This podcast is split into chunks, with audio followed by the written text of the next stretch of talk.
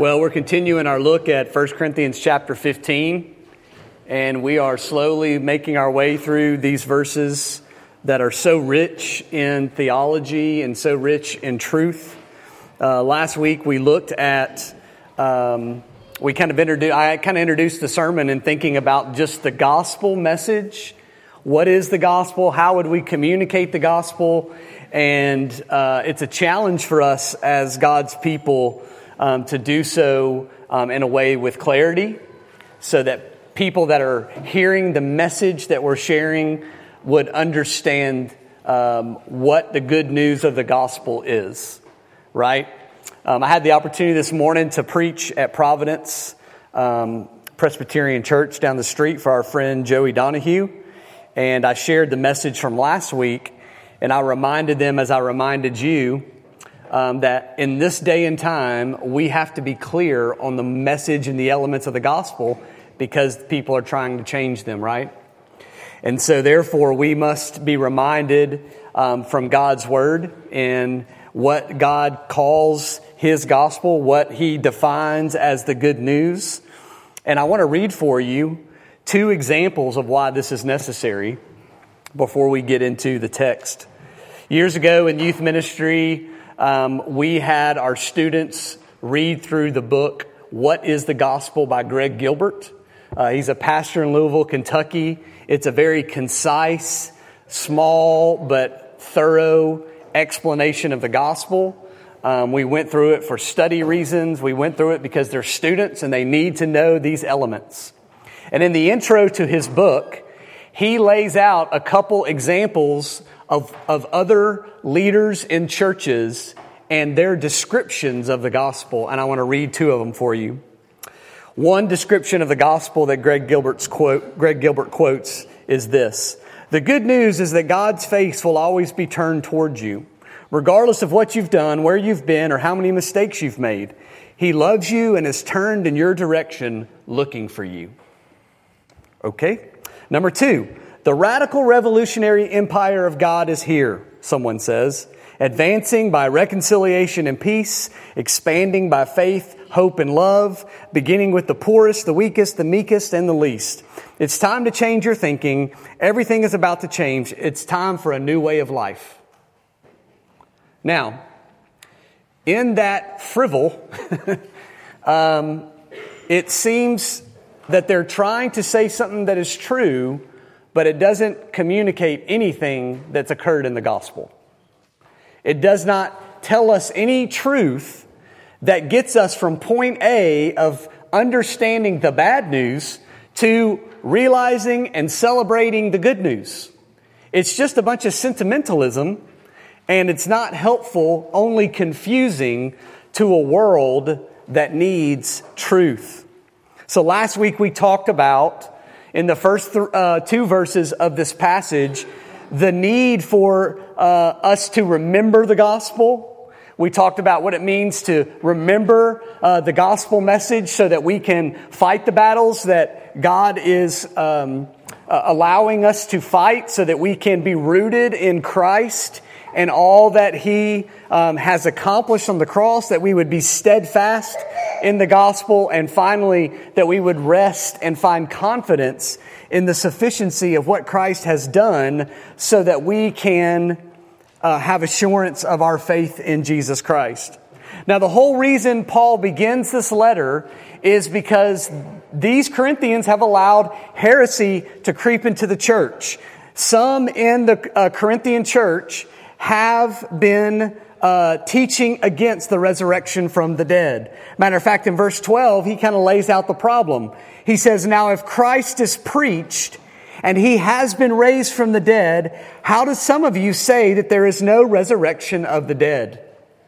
That's Paul's concern. That's him addressing the issue. Verses 1 through 11 is him shoring up or, or, or giving, uh, uh, solidifying, excuse me, the foundation of the gospel because this problem arose in Corinth. This problem of rebuke, uh, rejecting a key tenet of the gospel message. And so Paul says, hey, remember the gospel. right? Your testimony of what Christ has done is evidence that the gospel is real. It's evidence that Christ has come, that he has died upon the cross, that he did rise from the grave. You are an example. This is what Christ has done in you. That his victory is, is a reality because you are different and you are transformed. And then in verses 3 and 4 and 5, he's, or excuse me, 3 and 4, he's going to give us this evidence from the scriptures of the basic elements of the gospel. Okay? And so today we are going to look at the good news examined. We're going to examine the elements of the gospel. So, bare bones, you need to know these elements if you're going to rightly share the gospel. And by the way, these elements are not found in those two quotes that I quoted to you earlier. All right? The elements of the gospel. Now, if you ask me the elements of the gospel, if you ask me how I would share the gospel, I would give you these two things that we're going to talk about today, mainly Christ dying upon the cross, his burial and resurrection. I group the burial and resurrection together. I'm going to get to that in a minute or in a few minutes. All right? Two main ideas. Christ died for our sins, was buried, and rose from the grave. Okay, those are the two foundational elements. When I share the gospel, I go a little deeper. I start with who God is, His character, His holiness, his justice, because you have to help under, help people understand the great obstacle that we have standing before a holy God. Right? That we are separated from God as man because of the holiness of God and our rejection of Him. So, as I've said many times here, a good diagram of the gospel, which is laid out in Greg Gilbert's book, is God, man, Christ in response. Okay? explaining the, the, the holiness and the justice of God, how man has violated and because of those things is separated from him because of sin and, and facing the wrath of God, how Jesus comes in and solves the problems that man has, has created for his own glory, and therefore we are called to respond to that message. All right? But the basic elements that Paul says is simply this Christ's death, Christ's resurrection. Here's why. Because the problem in the Corinthian church is that they wanted to say that they were Christians and deny one of the two key tenets of the gospel, the resurrection. So Paul lays it out for us. And he's going to tell us not only these are the elements, but, but by the way, these are the elements that scripture has attested to up to this point to remind us that this was the purposeful plan that Christ fulfilled in his death and resurrection. So let's look at his death. Paul tells us in verse 3 For I delivered to you as of first importance that which I also received. Paul giving a testimony of his own faith that Christ died for our sins according to the scripture. The scriptures. I, I like to call this, as many people before me has called it, the death of Christ is the humiliation of Christ. His humiliation. When we think about the death of Christ, we see the full scope of the sinless Son of God giving his life to save undeserving sinners. And we can understand why we might call the death of Christ his humiliation.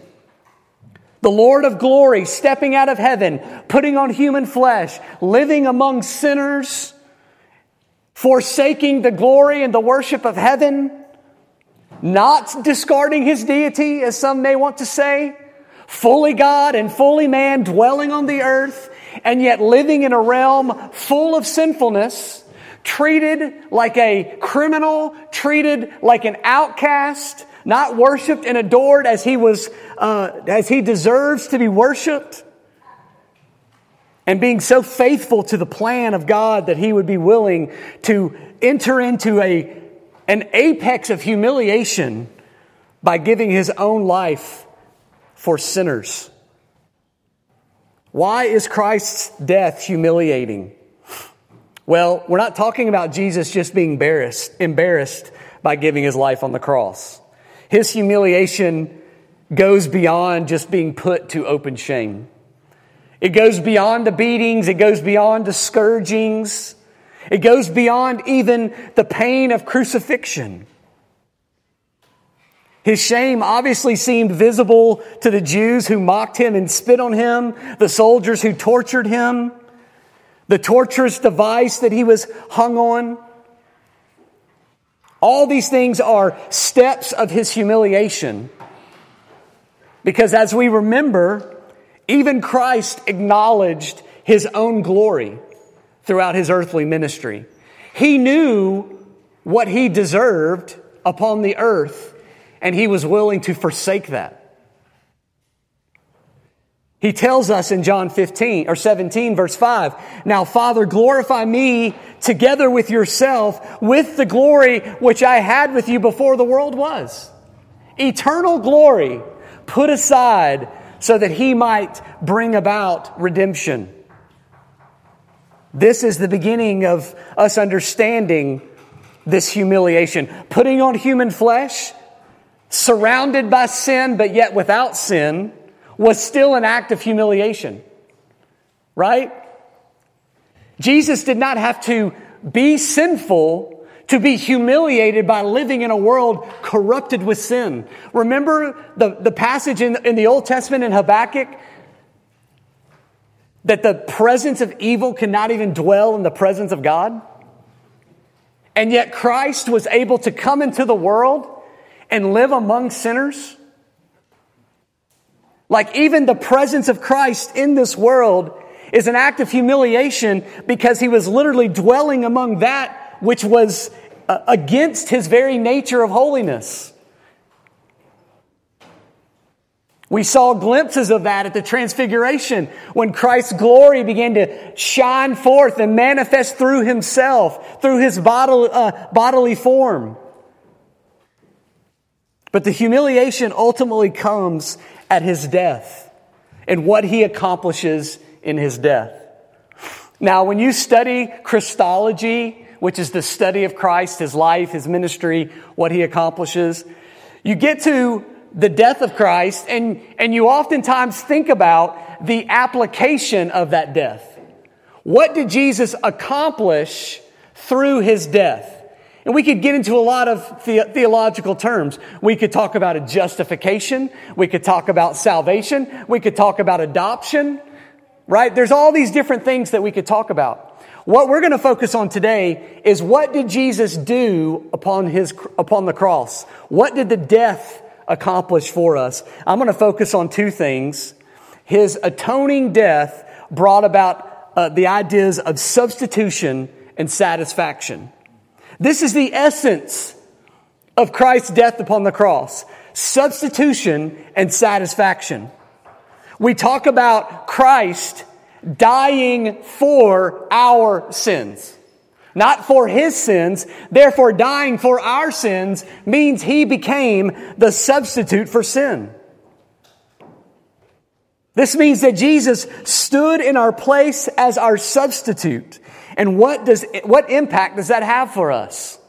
Well, today I want us to look at a passage that I think summarizes it well. There's a, there's many in the Bible, but Galatians chapter 3 verse 13 is a good summary verse of the substitutionary atonement of Christ and what he accomplishes, both in satisfaction and in substitution.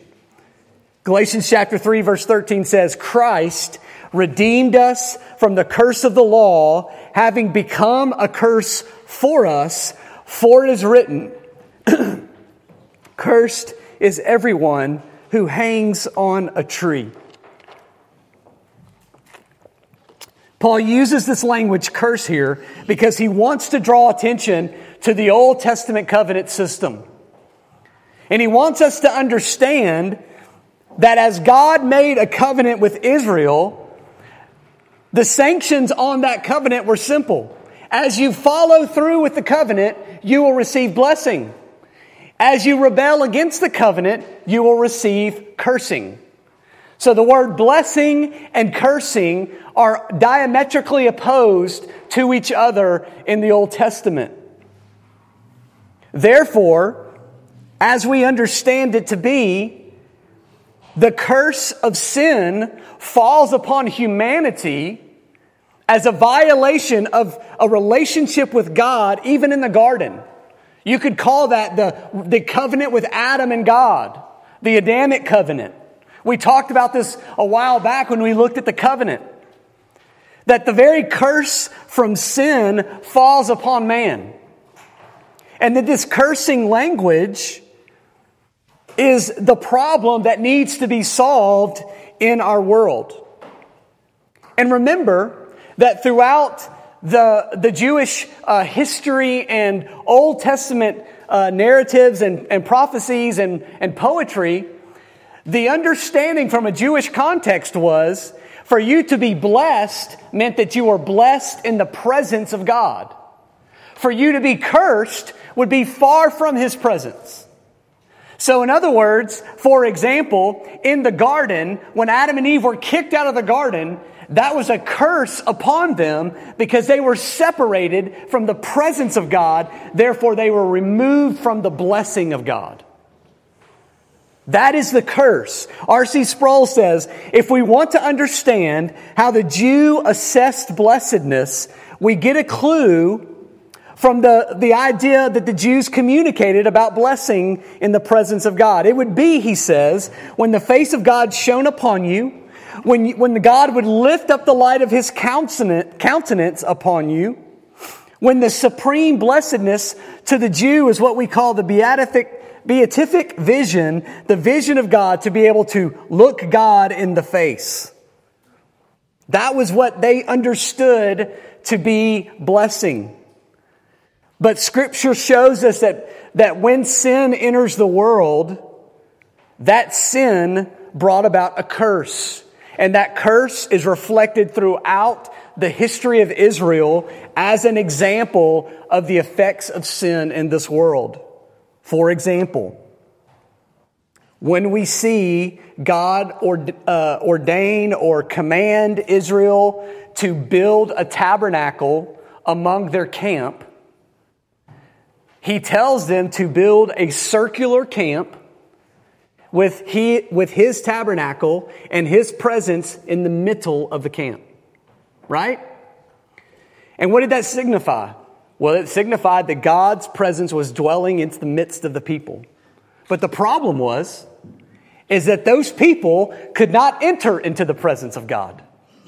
Even though his presence was in the midst of them, they could not enter into his presence.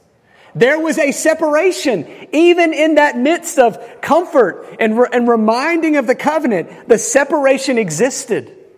So that even in the tabernacle times, when the tents were built, that separation of the Holy of Holies was a picture of the curse of sin and the violation of God's law. As the Jews instituted the sacrificial system once a year on the Day of Atonement, by God's wisdom, He organized and designed this system so that we could learn about the separation for sin, the curse of, of sinners, and what needs to happen in the process of atonement to rectify that. And so in this process, on the Day of Atonement, the high priest would take two animals, one a lamb to be slaughtered, and one a goat called the scapegoat to be set free. And that one, the scapegoat, the priest would put his hands on the head of this goat and he would ceremonially transfer the sins of the people upon this goat and he would set the goat free. And where would he set the goat free? Outside the camp for it to roam and, and leave the presence of God. And it was a, it was a way of signifying that God was doing what the people could not do. He was preparing a way to atone for or rectify the separation and the sins of God's people. Now, all of this is important when we get to Jesus. All of these things point to Christ. Because when Jesus comes into the world, he lives a perfect life as the sinless Son of God. He was not separated from the presence of God. He was God in the flesh. But not only is he God in the flesh, but he has this perfect communion and fellowship with the Father and the Spirit, starting or in, existing through all eternity and continuing on in his relationship with the Father, particularly, and the Spirit in his earthly ministry. And this is important to see the Trinitarian relationship even as Jesus walks the earth. Luke tells us particularly that when Jesus Christ was baptized, the Spirit descended upon him. That Jesus performed miracles, it says, by the power of the Holy Spirit. He communicates with the Father his relationship between Father and Son. It is a dynamic, eternal, loving, perfect communion and fellowship between the Godhead. But at the crucifixion, everything changed. At Galatians chapter 3 tells us that Jesus became the curse. Paul tells us in 2 Corinthians 5, he became sin for us. He took upon himself the cursed nature of rebellious sinners when he gave his life on the cross. He was humiliated in a myriad of ways in his death to help us see that he was the perfect substitution so that his death would bring about salvation and new life in Christ. A couple examples. His death at the hands of Romans was a humiliation. The Jews would have not killed Jesus the way that the Romans did. If the Jews killed Jesus, if they would have set out to kill Jesus, they would have lined him up against the wall and they would have stoned him to death. And they would have done so most likely right then and there when they considered him a blasphemer. But they didn't, but God did not ordain that. He, did, he ordained a total humiliation of the Son. And so what did he do? He turned the Son over to the Romans. And the Romans enacted the, the, the crucifixion of criminals. And in doing so, he would, they would take these criminals outside the city and put them on a cross. And the act of humiliation was the fact that Jesus, even being crucified by the Romans, who were Gentiles, goes against the very nature of the Jews. It was humiliating just to be killed by the, the Romans themselves. But in addition to that, the crucifixion and all of its pain and all of its horror, it was more humiliating because it happened outside the city. There, the cross is hung outside the city of Jerusalem. And the city of Jerusalem was an extension of the presence of God where the temple of, of uh, the, the temple was built. And so for Jesus to be crucified outside the city was pointing to the scapegoat who would be let out outside the camp, but it was a symbol of being cursed by God to hang upon a tree and to hang upon a tree outside the city away from the presence of God. Again, a way of demonstrating the humiliation that Christ endured. So, in this miraculous and mysterious way, Jesus is both the lamb that atones for sin and the scapegoat who bears the humiliation and the curse of sin for his people. And so finally, facing the curse of sin as a substitute for sinners, brought about this singular moment in all of history where Jesus had the wrath of God poured upon him, and in doing so, he was abandoned by the Father as he paid the penalty for sin. He was literally had for the first time a separation in relationship and uh, communion and fellowship with the Father by bearing the curse of sin. We understand the Father to have turned away from the Son. That turning away from the Son, that abandonment, we believe is represented in the total darkness that happened with Jesus upon the cross, a supernatural event where the Son became the propitiation for our sins, as the Bible says. 1 John chapter 4, verse 10. In this is love. Not that we loved God, but, we, but that he loved us and sent his son to be the propitiation for our sins. Propitiation is not a word that we use a lot. But what we understand propitiate to mean as a root word is for to propitiate is to win the favor of someone back by doing something for them in order to win that favor. Jesus then, as a substitute and propitiation, he wins back the favor of God for sinners by putting the curse of sin upon himself so that we might be in favor and receive the blessing of God. This is where the substitute and the satisfaction comes in. Because Christ is the substitute and becomes the curse and he satisfies the legal demands of sin that need to be punished by, by bearing the penalty of sin and the wrath of God. As the Bible says in Romans chapter 3, God then was just and the justifier of those believers like us who have faith in Jesus. God couldn't just discard sin. Jesus had to also satisfy the legal justice require, judicial requirements that were needed. Therefore, Christ satisfied those by bearing the penalty of sin so that God did not sweep sin under the rug. He placed that penalty, his wrath, upon his son and therefore is just as God he retains or continues in his justice. And all these things Paul is pointing back to us with the phrase, according to the scriptures, so that the Corinthians will understand, folks, this has been in the Bible from the beginning. These ideas have been in the Bible from the beginning. Just look back in time. Just look back in your scriptures, as Paul says, which would refer to the Old Testament. Look back at stories like Abraham sacrificing his son Isaac on the altar and the Lord providing what? A substitute. Or the death of the lamb in Egypt that was spread on the doorpost that served as a, a, a, served as a salvation to appease the wrath of the angel of the Lord who would pass over those who trusted in God's word.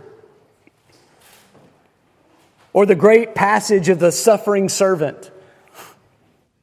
As we read in Isaiah 53, a man of sorrows acquainted with grief. And like one from whom men hid, men hid their faces, he was despised, and we did not esteem him. Surely our griefs he himself bore. Our sorrows he carried. We ourselves esteemed him stricken, smitten of God, and afflicted. But he was pierced through for our transgressions. He was crushed for our iniquities. The chastising or chastening for our well-being fell upon him, and by his scourging we are healed. That word, that, that, that passage is overflowing with substitution language, with satisfying language to remind us that this key component of Christ's death is about the substitution and the satisfaction that Christ pro- provided upon the cross. Now, do you need to be able to explain all those key concepts when you're explaining the gospel? No, Paul's saying simply this Christ died for our sins. Understand that. Understand its significance. Rejoice in what Christ has done for us. Find your identity in the substitutionary atonement of Christ so that we may know that when He cried out, It is finished, we no longer have to provide anything necessary to bring about God's pleasant blessing in our lives. God blesses us because of Christ. God's favor is upon us. He, he allows His countenance to fall upon us because of Christ. And the most moving thing is that Jesus was willing to sacrifice that blessing and sacrifice that favor and sacrifice that countenance so that we could receive it. So we have the death of Christ or his humiliation. And secondly, we have the burial and the resurrection of Christ, which is his exaltation.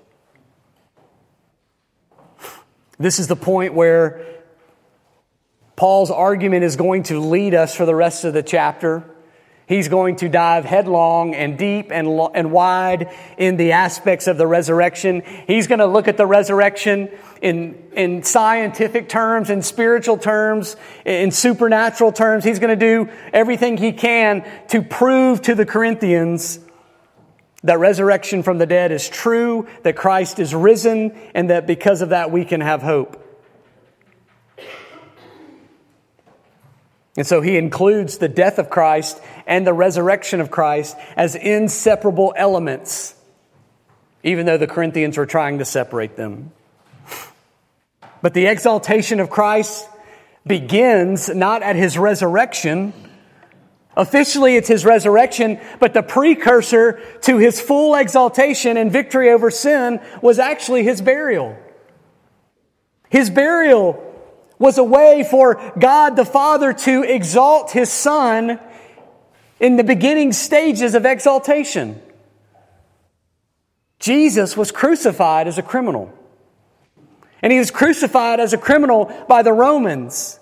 And the Romans had a trash heap located outside the city called Gehenna that burned with fire that never ended in, in, in Jesus' words where the fire quencheth not, as Jesus described. And it's where they would take all the city refuse and trash and they would burn it. And that's where they put the bodies of criminals after they crucified them.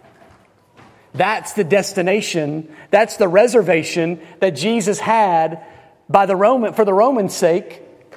If God did not press upon the heart of Pontius Pilate to allow Mary, the mother of Jesus, to take the body of Christ down from the cross. Well, she didn't take it down from the cross, but they took it down from the cross and she received it and they put him in a tomb that belonged to Joseph of Arimathea. Joseph was a rich man. Joseph was allowing Jesus to be buried in a family tomb.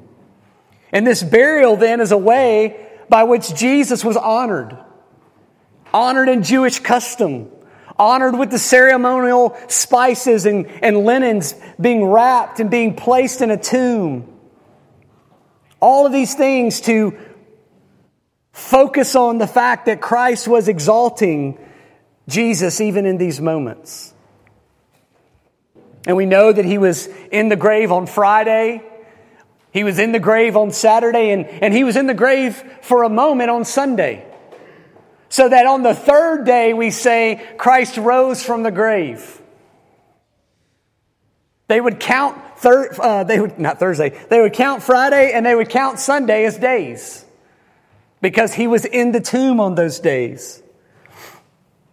But it was in on that Sunday in the early morning of, the, of Sunday that Christ would rise victoriously from the grave. And in that, he would begin a greater and more public exaltation as King and as Lord. Again, R.C. Sproul, in his book, Who is Jesus, describes the resurrection this way.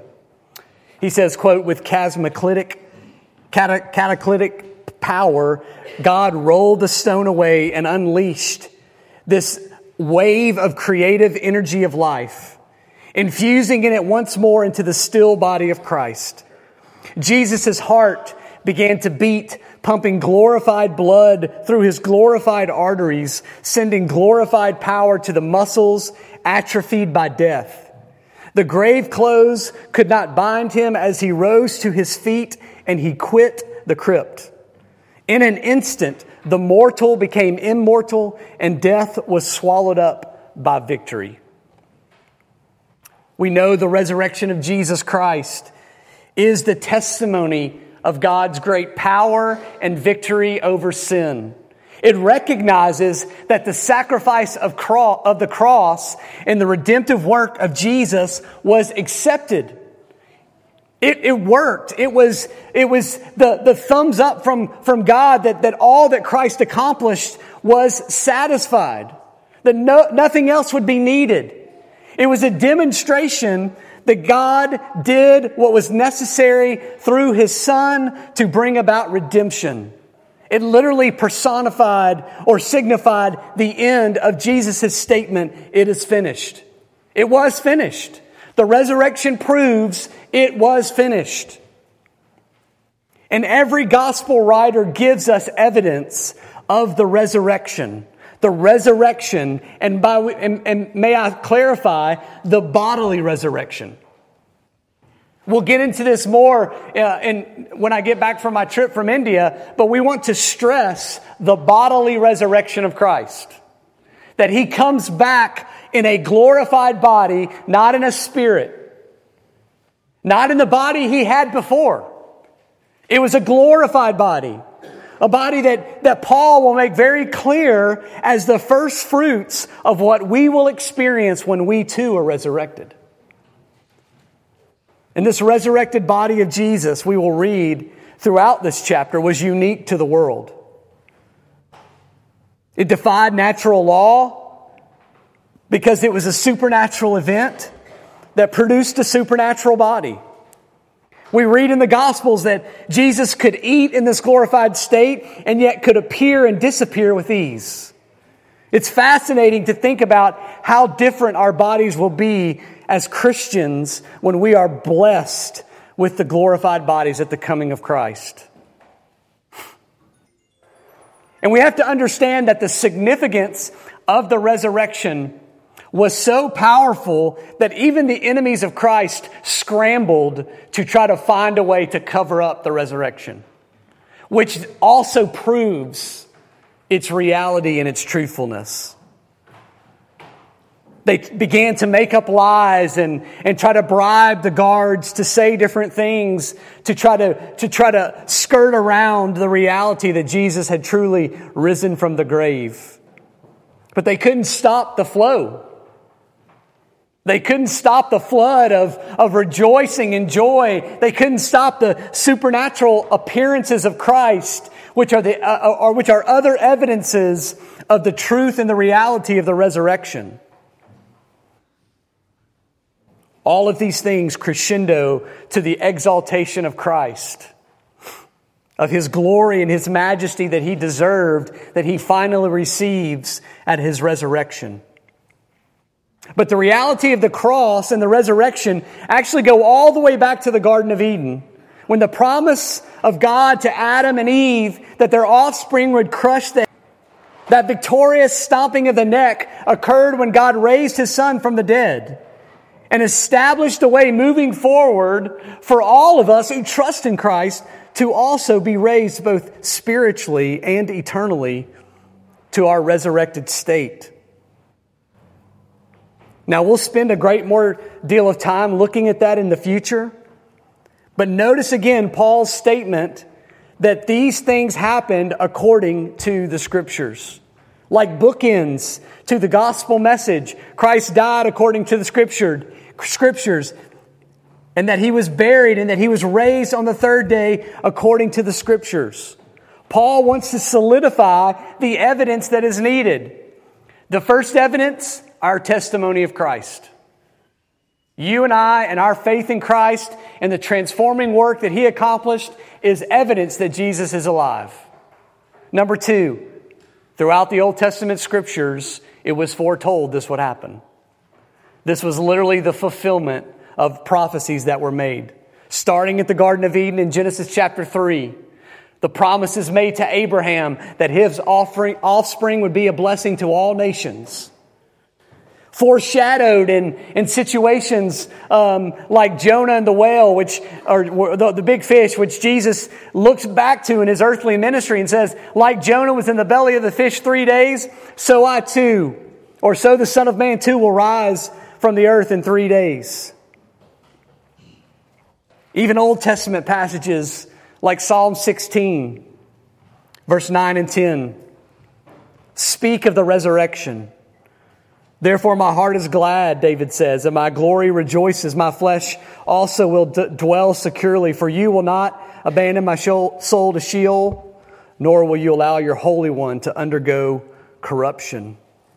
Or chapter uh, 53 of Isaiah again, verses 10 and 11 this time. That the Lord was pleased to crush him, putting him to grief. If he would render himself as a guilt offering, he will see his offspring. He will prolong his days. Well, if the Lord was crushing the suffering servant, how would the suffering servant see his offspring and prolong his days, if not by the good pleasure of the Lord and the resurrection that came? All these things point to the exaltation of Christ and his resurrection all of these things point to what Christ told his disciples in Matthew 20. He told them to go to a mountain uh, outside of Jerusalem. And he told them that he would be raised, or excuse me, he told them to go to the mountain in Jerusalem right before his ascension. And he told them in that statement, all authority has been given to me in heaven and on earth. So if we're talking about the exaltation of Christ, you could say then that it began at his burial. It then stepped even forward greater, in a greater way to his uh, resurrection. But finally, on, on, in this phase of his life, we could include the ascension in his exaltation. Because it was in the ascension that Christ leaves this earth, it, it literally becomes the apex, the final step of his exaltation as Christ and King because the Bible tells us what? That he goes and he sits at the right hand of the Father. The full coronation of the King which started as the Lord was mounted on the donkey and traveling into the city of Jerusalem that was shadowed in the, the babe in the manger that was worshiped by the wise men and by the angels and by the shepherds, but finally was brought to fulfillment when Christ rises from this world and sits at the right hand of the Father. And it was there that Jesus was referring to where all authority had been given to him in heaven and on earth. Now, again, in describing the gospel, we want to focus on the key elements. We don't want to get lost in all the details, but we want people to understand the victory that we have in the exaltation of Christ, most particularly in the resurrection. And I've told you guys my testimony. I've reminded you that it was the resurrection of Christ that, that, that I studied, that I had to come to understand so that my faith would be real as a college student in 2000, 2001. It was there that I had to realize that if Christ is risen, then he truly is king. And if he's truly king, then he's worthy to be worshiped. And it only became later that I began to understand the ascension and the, the value and the purpose of Christ uh, rising from this earth and being seated at the right hand of God, showing us that He is truly the one who rules and reigns over all things. And I would encourage you to con- consider adding the ascension to such a gospel presentation. And here's why. Because when you get down to it, people need to understand that they are subjects under the authority of King Jesus. And if you're going to include the ascension as part of the exaltation of Christ, then it points them then to the idea that Christ is ruling and reigning over all things right now. Are you subjected to Him? Are you following Him? Are you submitting to His Lordship as King over all? To me, that sounds like a good way to end a gospel presentation and conversation. But, folks, these truths are meant for us to have hope. They are meant for us to be carried forward away from heretical ideas that were stirring up in the Corinthian church and could easily stir up in our church today. Over the years, throughout the ages, you can read Christian history and see such foundational tenets of the Christian faith are constantly attacked by Satan and the philosophies of this world. Even this week at our Bible study, we talked about alternative gospels that exist today. We talked about the social gospel. How about the prosperity gospel? Does the curse against sin sound like God wants you to be happy? It's the exact opposite. But that's the prosperity gospel that is being promoted in our world today. And we've got to be able to stand firm against that. We've got to, we've, we've got to be able to find our hope and our identity in the finished work of Christ's death and resurrection. So, as I said last week, we preach the gospel to ourselves to remind us who we belong to as believers in Jesus Christ. And finally, it reminds us that if we don't follow Christ, if you don't follow Christ, if you don't believe in Him, then you need to understand the wrath of God is upon you. The wrath of God and His judgment has not been appeased for your sin if you have not believed. And therefore, you must turn from your sin and put your faith fully and completely in Christ as your only way of escape. He is your only way of escape. And you do not want to bear the wrath of God for all eternity. So, friend, I would encourage you, I would plead with you to believe, to believe in Him. Let's pray. Father, thank you for these beautiful elements of the gospel. God, we pray you would use them to solidify our faith or lead us to faith in Christ alone. Help us, Lord, to worship him as the exalted King of all, who is humiliated above all things so that we might be saved. May it lead us to a deeper longing and love.